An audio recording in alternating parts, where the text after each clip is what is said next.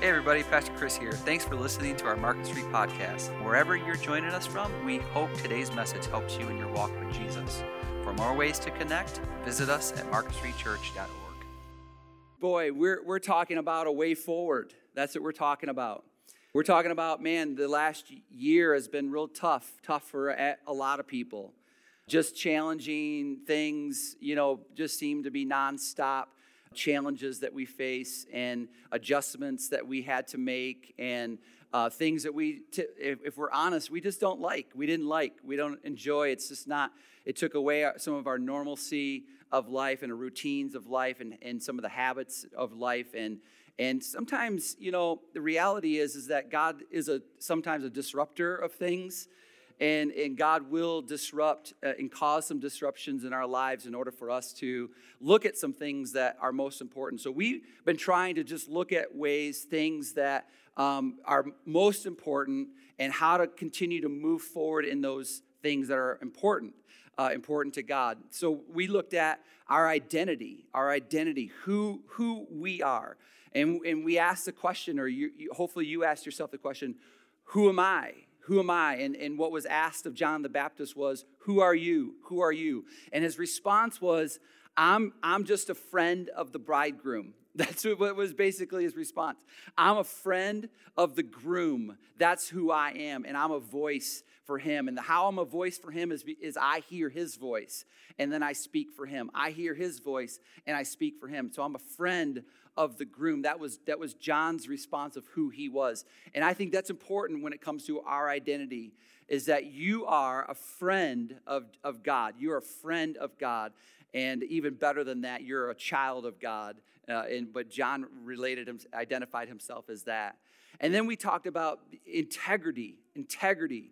And, and we looked at, you know, briefly, we looked at a guy by the name of Job who, man, talk about you, your year, he had a bad, really bad day that doesn't even come close to the kind of year that we had. And so he kept his integrity. Even his own wife told him, his own wife told him, You should just curse God and die. Why do you still keep? Why do you still keep your integrity? Because it's the only thing that we have control over. It's the only thing in this life. Haven't we learned that over the last year? There's, there's, there's things in life that we certainly do not have control over like we thought we did. But what we can control is our integrity. That's what we can control. And that's the best way forward for all of us is to maintain our integrity or get back our integrity if you lost it along the way. And so that's the other way. And then last week we talked about influence. Influence.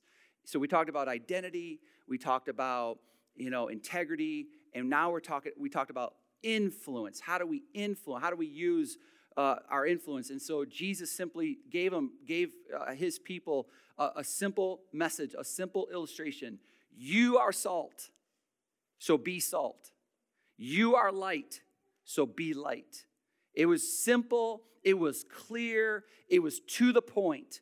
And when it comes to us in our lives, especially those who say they're Jesus followers, be salt and be light. Be salt and be light. What does salt do? Salt preserves decay. That's what salt does. Salt preserves decay. That's how we're to be salt. What does light do? Light shines or penetrates through darkness. It penetrates through the darkness. That's what light does. So we need to be salt and we need to be light when it comes to our influence. Last thing Last thing, and we could probably talk about 10 more things, but let's just keep it simple to your integrity, to your identity, to your influence. And now we, we're gonna, we want to talk about what does it mean to be ignited, to have it, to ignite a passion for God, to reignite a passion. And maybe you had a and maybe you had enthusiasm or or passion for God at one point, and then circumstances and experiences in this life and things that you, that hurt and things that are lost, they sort of robbed you or took away or removed your passion. And here's the thing that I've always said about passion, and I know it's true. It's not that we lose our passion, we just give it to something else. It's not that we lose our passion, we just redirect or we shift our passion or, or what makes us excited eh, or what we think will bring us happiness or fulfillment. We, it just shift, it shifts to something else. So, how do we ignite? And what, what does that look like? What does it look like to where you feel like my passion is is for God is is is like a ember. It's just like just a, a, a, a light or that was is burnt out or a candle that's just sort of you know just barely even holding on. Right? How how do I reignite my passion for God? What are some things that I can do so that I can reshift and realign my passion for God that I once had at one point, but it seems like it's lost. But the reality might be that you've maybe just given it to something or someone else. So, what does that look like? We're going to look at a word in the scripture, and the word is fervent. Fervent. Okay? It's Greek, this word, and it means to boil with heat. To boil with heat. So, much like these young guys that came up here to eat some hot wings, their, their mouth temperature was at a normal temperature, but then they ate this wild hot sauce, and now their mouth temperature is now boiling with heat, right? I mean, this is the metaphor. It's this is the kind of thing that God wants for you for your joy. He, he wants it for your joy. He wants it so you can know and experience life with the, with the kind of joy. He wants you to have this fervency, this, this boil with heat kind of mentality when it comes to the things of God, because this is what will make you have joy. This is what will give you joy in your life. And so we're going to look at that word fervent. It means to boil with heat. And you know the illustrations or the metaphors for this. It's like when you're boiling water, right? You got to ignite, ignite the stove right? And then you got to put your pan with water, and then over time it begins to boil, right? This is the this is the, the picture. It needs to be ignited so that the, the, the boiling process can take place. This is what fervent means. Peter, he was writing a letter, he wrote a couple letters to a group of people that were losing their their desire or their passion for God. They were they were seeing and experiencing tremendous amount of hardship. They were they were feeling the weight of and the struggle of life. Anybody feel that sometimes? They feel that they, they felt the pressure and the angst of, of their circumstances and their experiences around them.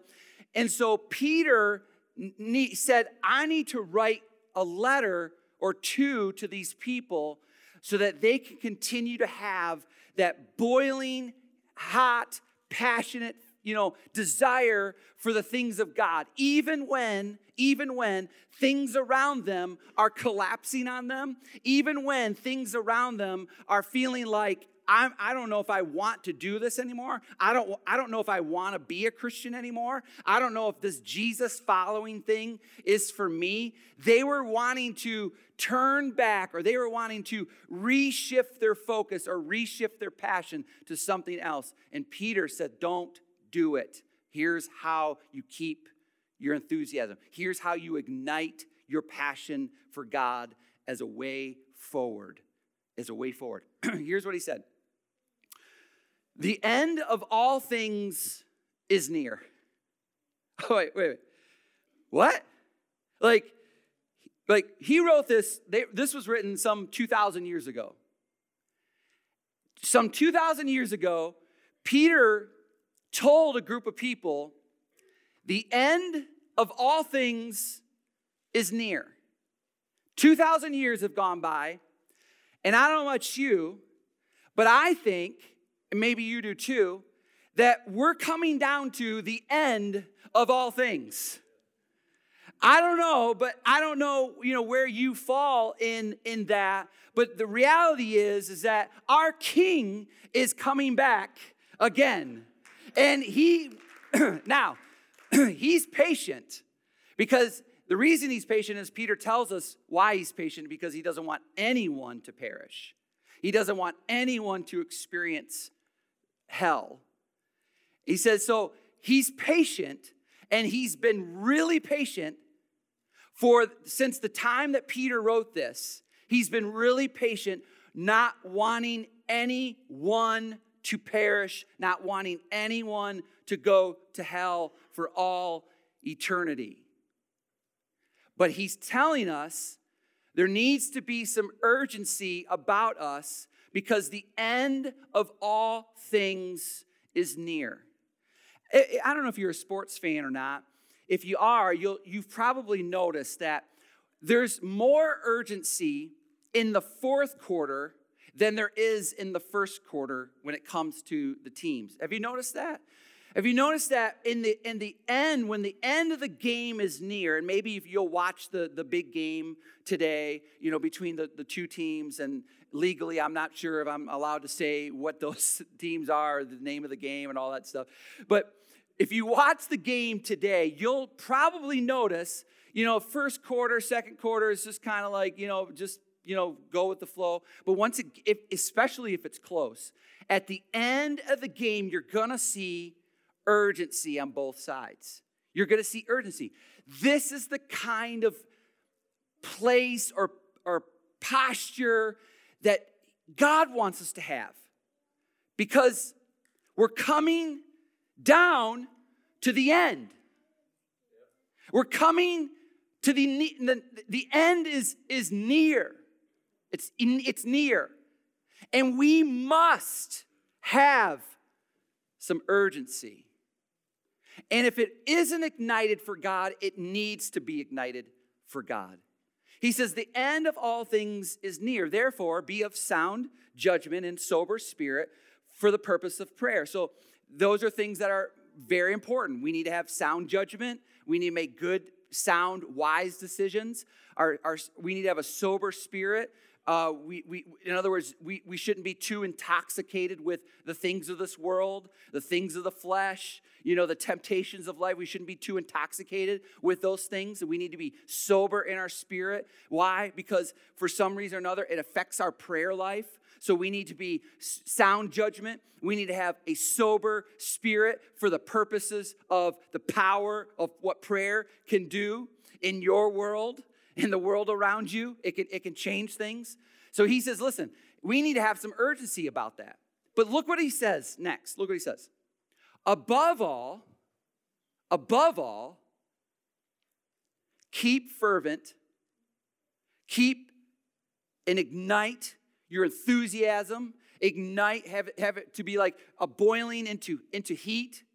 Things need to, the temperature needs to rise when it comes to your urgency. He says, above all, so even, he's saying, even above sound judgment and, you know, even uh, above sober spirit for the purpose of prayer, he's saying, above all, keep fervent in your love for one another because love covers a multitude of sins. You, you know this. You know this. The word love, the word love is the Greek word for agape, and the, the agape love is in action. It means it's an action kind of love. It's a verb. Love is a verb. You've heard that before, right? Toby Mac sang the song about it, and uh, it, and and so you you know that, and so it's an action. Love is is not a feeling. Love is an action that is demonstrated. It's it's exhibited. It's it's seen. It's shown. The, Jesus is the best example of that. Because of his love for you, he didn't come to earth to tell us how much he loves us. He came to earth to show us how much God loves us.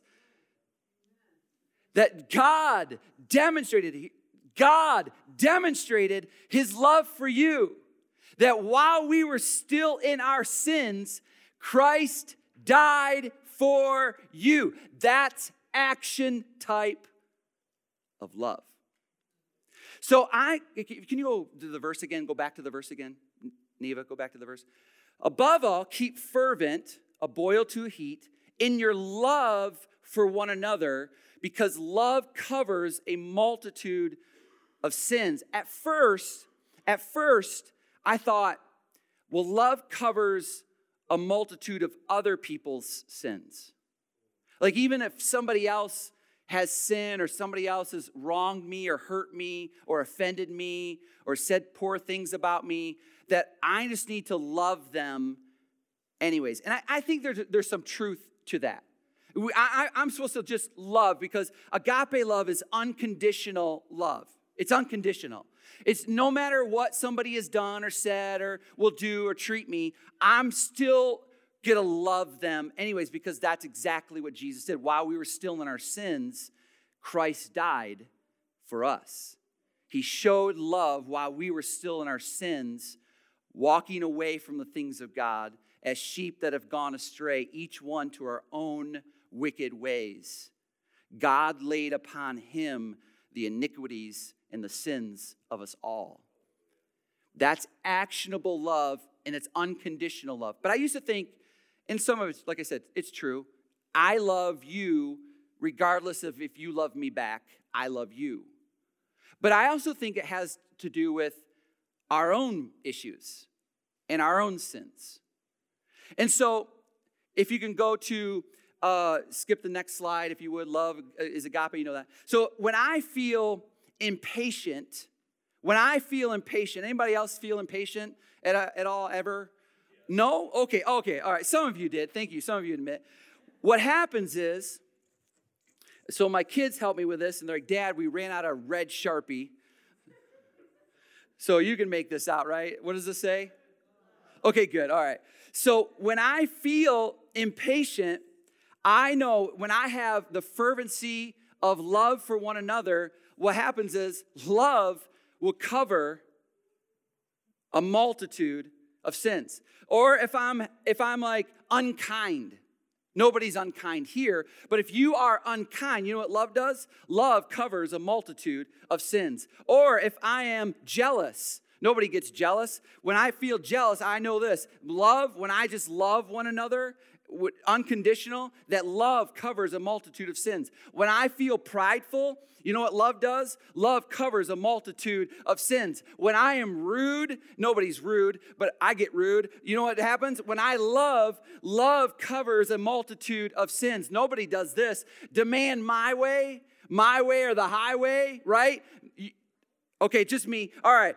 What I do is I know that love covers a multitude of sins. When I'm irritable, Love covers a multitude of sins. When I rejoice in unrighteousness, you know what love does? Love covers a multitude of sins. He says, above all, above all, let your love be fervent. Because when love is fervent, when it's boiling into heat, it covers a multitude of sins. Because you know this, you've been to a number of weddings. 1 Corinthians 13 love is patient, love is kind, it's not jealous. Love does not brag, it is not arrogant. It does not act unbecomingly. It does not seek its own. It's not provoked. It does not take into account a, a wrong suffered. It does not rejoice in unrighteousness, but it, it rejoices with the truth. You know this. It bears all things, it believes all things, it hopes all things, it endures all things. He says, Peter said, Hey, hey, hey, you got to have a fervency of love for one another. And when you have something inside of you that rises up, like unkindness, impatience, you know, my way or the highway, arrogance, pride, whatever it is, when you say, I'm just going to love, even when I feel impatient, I'm just going to love. Even when I feel like just being unkind, I'm just going to love. Even when I feel like, you know, it's I I'm right and they're wrong, it's my way or no way, I'm just going to love one another. Because love covers a multitude of your sins. Love covers a multitude of my own sins.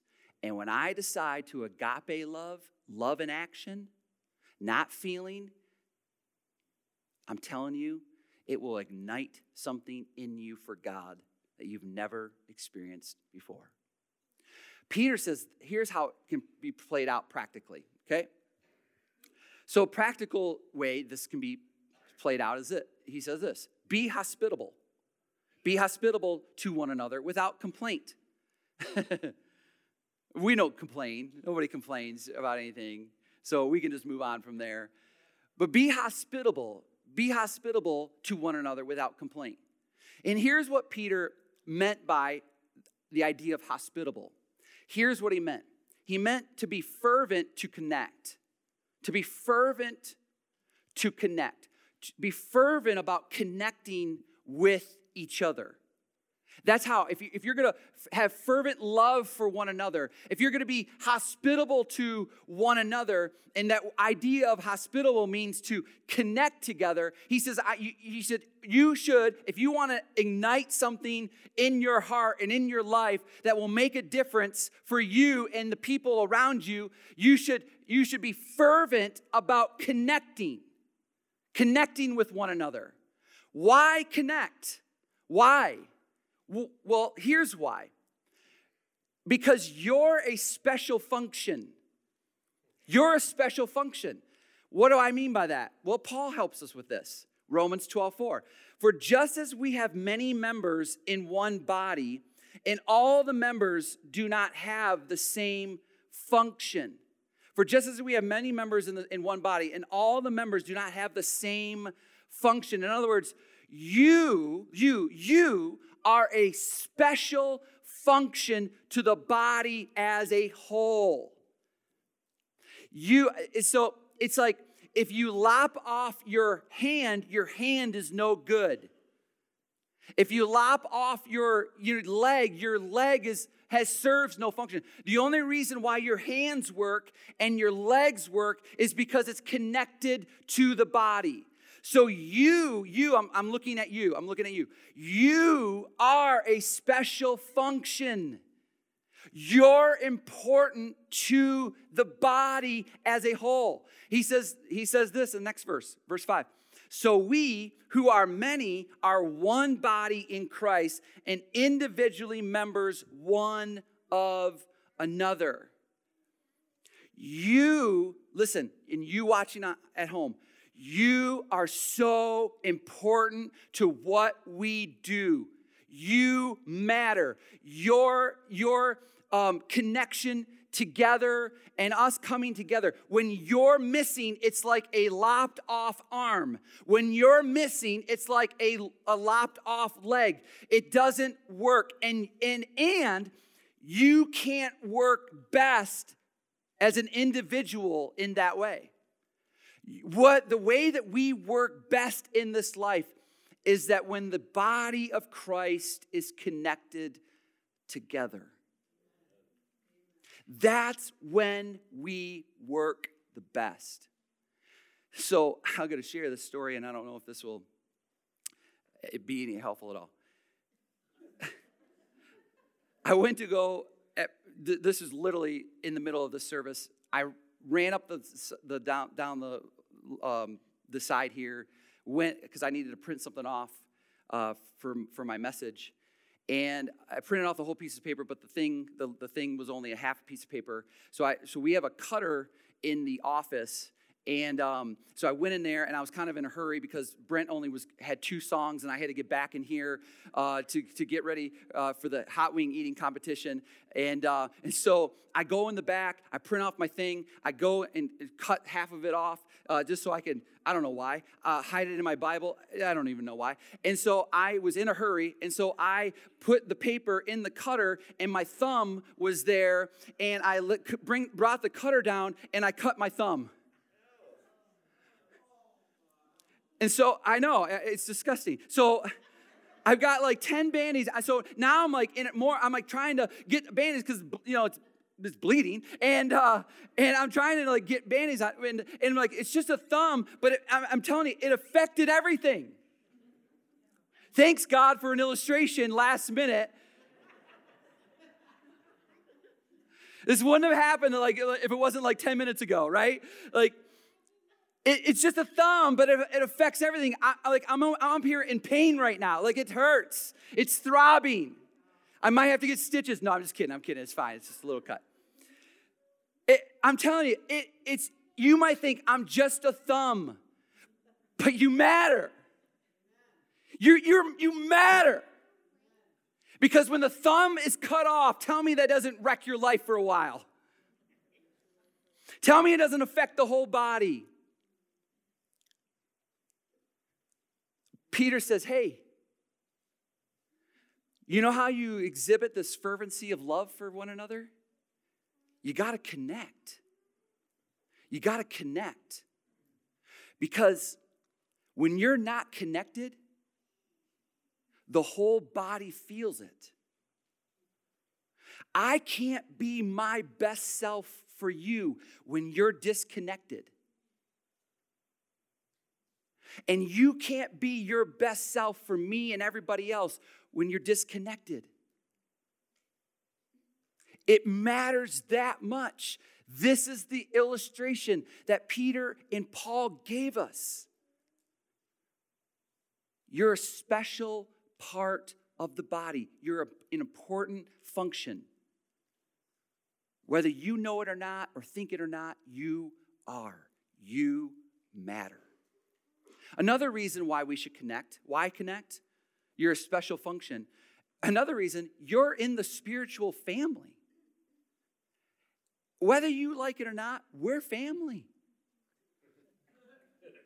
Whether you like it or not, the person that's sitting down the road from you is your brother or your sister in Christ Jesus. This is, this is, and when it comes to family, you, you just, you get a, like, I don't know. I mean, my family, did you know my, within my family, we all have different points of view on things in life? No. I, I know, it blow your mind. I mean, when we, we get together, we all have different things. But listen, I can't, I can't, sometimes I want to, I can't quit my family. They're my family. It's my brother. It's my sister. It's my nephew.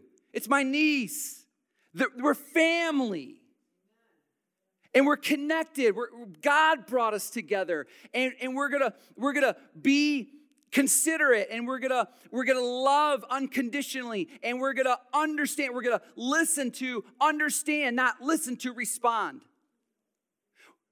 and because we're family and the reason why you should stay connected is because you have a spiritual family that loves you and needs your love as well. I can't think of a better time than right now that we need each other the most. We need to be connected. You, why? Because you're a special function, because you matter to the whole body. Why? Because you're in a spiritual family. You're in a spiritual family. Paul says it, says it this way in Romans 12 10. Be devoted to one another in what? In brotherly love. In brotherly love. Be devoted to one another in brotherly sister love. We're family. That's what we are. That's the way that we need to see each other in that way. It doesn't matter, does it mean that we always can we always agree? Does it mean that we're always on the same page?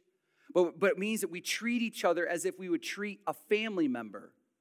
That we don't want any animosity, that we're gonna work it out no matter what.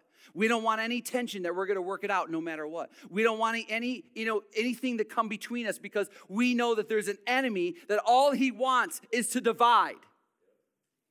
All he wants is to bring disunity among us. That's what the enemy wants to do, and that's what the enemy is doing a good job at right now in this climate. We must connect because we're family. You're my brother, you're my sister. That's the way that we're going to treat each other in that way. Uh, what if a family member, what if a family member only showed up to the dinner table? Right? Like, what if in the house, all they, they just go to their room or go to a space and, and you never see them? They never come out of their room. They never go come up, come from, up from the basement. And all they do, all they do is just show up to the, to the dinner for the dinner at the dinner time. That, that's not the function of the family, right? That's not going to work relationally. Well, this is like dinner. This is like dinner time. And listen, I'm glad you're here for dinner but there's more up to connecting with each other outside of dinner time. Are you with me? Church, 10 a.m. on Sunday morning. I hope that you have a nice dinner. but if all it is is just dinner time, there's so much more relationship that needs to happen outside of this. Are you with me? Does this analogy make sense? Okay. So this is what he's saying connect, connect, connect. And look what Peter says, uh, says this way How do we have a fervent love for one another? We need to connect. We need to connect. And he says this in verse 10 As each one has received a special gift, employ it in serving one another as good stewards of the manifold grace of God. Here's what Peter's saying Hey, you should have, here's how you have ignite enthusiasm for God. You should have a fervent, uh, you know, fervency to connect, and you should be fervent to serve. Fervent to serve. I know you're asking, why? Why serve? Well, according to Peter, it does this it engages your gift. It engages your gift. I hope you know that when you have a relationship with Jesus, that Jesus has given you a special spiritual gift and ability that you couldn't do on your own. That He has given you a gift, a special gift for His glory, for His glory, for His purposes. God has given you this as a, as a gift, and He wants you to engage in that gift. And how you engage your gift is by serving one another. By serving one another. He says, so look, look at else he says. So each one has received a special gift. Employ it in serving one another as good stewards of the manifold grace of God. Now, that word steward, steward is this word. You can sound it out yourself. And it means economy. It means economy. The idea of steward means economy. Now, I'm not an economist, if that's even the term. But here's, I, here's what I know ba- basic rule of economy. It's necessary, in order for economy to thrive, it's necessary for there to be, for, for us to, to, to spend or to dispense into the economy, right? Goods and, and services are, are necessary. We need to, you know, de- deploy uh, into the economy. As when we do that, when you know, we, we keep jobs going, you know, employment going. You know, people are getting paid. It creates more jobs, right? It, it boosts the economy. When spending stops, when spending stops, it, it diminishes the economy. It, it, brings us into a recession time, or even in some cases, a depression time. And so what happens is, is that when we employ, just like when we, you know, employ our, our, our finances, it boosts the economy. When it comes to serving, when we employ our gifts, it boosts the economy of God's church. It boosts the economy. When we don't, when we don't, like when we don't spend into the economy, it causes recession. When we spend and use and employ our gifts in the economy of the church, it boosts the church, it boosts the effectiveness of the church. That's why Peter told them, guys, don't stop using your gifts. And how you use your gifts is by serving. Because if you stop serving and you stop employing your gifts, the economy of the church will be in recession. we can't afford for the economy of the church to be in a recession. And the only way that's going to boost the economy of the church is that when we employ our gifts to serve one another. I know we're in a pandemic. I know that things are challenging and things are difficult, but I'm telling you, what we need and what this world needs is a church that is vibrant and thriving and has a, an economy that is strong because of the people of God are still serving one another. And how you do that is, and here's what you'll discover you're going to discover that God has given you something that you never knew you had in you. And it will change everything for you. So we need to be fervent to connect, and we need to be fervent to serve. And we need to engage in our gifts. And you know what else it does? It exhibits greatness. It exhibits greatness. You know what Jesus said about serving? He says, Hey, you know who the greatest of all is? The greatest of all is the servant of all. Jesus said, I didn't come here to be served, even though he's the King of kings and the Lord of lords, the creator, the maker, the sustainer of all things, Jesus left his place in heaven to come to this earth, not for you or anyone to serve him, but he simply came to serve you. And that's what makes him great.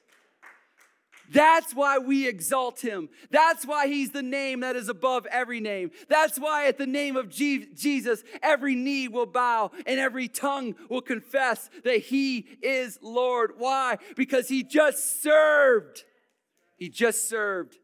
And that's what made him great. And you know what, why people will think you're great? Not because of your achievements, not because of your accomplishments, not because of your title, not because of anything that you've uh, you know attributed to this life, but, be, but when people will think that you're great is because you serve them. The greatest of all is the servant of all. And the third reason why you should serve, your existence is glorifying to God. It makes your existence glorifying to God. The reason why you breathe, the reason why you live, the reason why you exist, your existence is glorifying to God when you serve. Fervent love for one another. It's about connecting with each other, it's about serving one another. Peter wraps it up, and I'll wrap it up with this verse. Whoever speaks is to do so as one who is speaking the utterances of God. Whoever serves is to do so as one who is serving by the strength which God supplies, so that in all things God may be glorified through Jesus Christ, to whom belongs the glory and the dominion forever and ever. Amen. When you speak, you're speaking as if God is speaking to someone through you. When you serve, you serve in the strength of what God gives you to serve. Hey, let's not be a church in recession. Let's be a church that's thriving and fervent and passionate about our love for one another. How do you ignite that? How do you ignite that? You got to connect. You've got to connect. Connect to a group, Connect to anything you can to connect with people within the body of Christ. You got to do this. You've got to do this. You've got to reach out. You've got to let people know, "Hey, listen, I need you and you need me. We've got to we got to be in this together. I can't be in this alone. We've got to we've got to come together because that's what happens when when two people come together. It's like iron sharpens iron and our strength will be stronger and we'll be more effective and we'll make a difference in the world and the church will thrive. We won't be in recession. And, and, I, and, and I just want to serve. Where can I serve? You know, we have the same people over the last number of months serving every single week. It's exhausting to them. We need more people to step up and say, What do you need me to do? What do you need me to do? Where, where, where, can I fill in? Where can I serve? Where can I be a part? Listen, we need more people to engage because serving, it engages your gift, it exhibits your greatness, and your existence is God glorifying. That's how important you are. So, way forward, let's ignite our passion for God. Father, ah.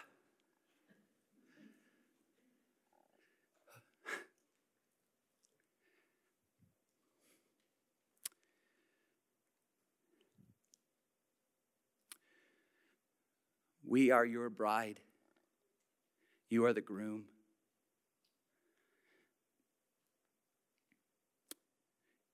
We're the, your body. We're your hands. We're your feet. You're the head. We're family.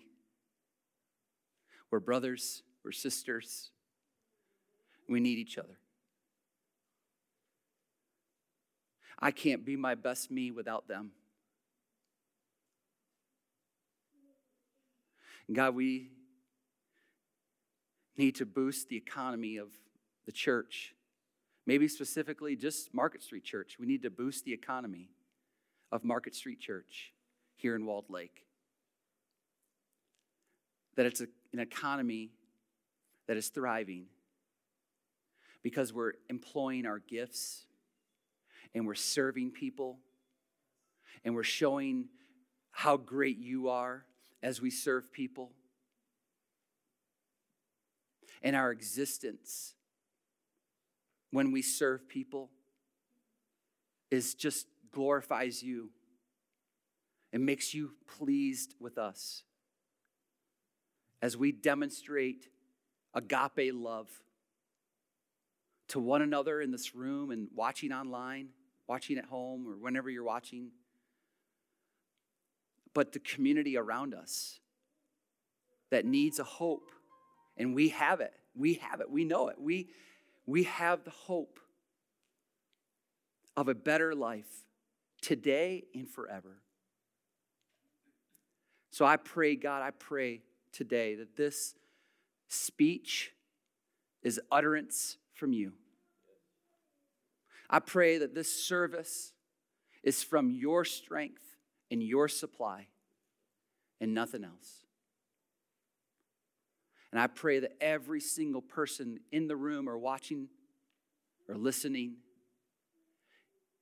has a fervency of love for one another in connection and in serve. I pray this in Jesus' name. Amen.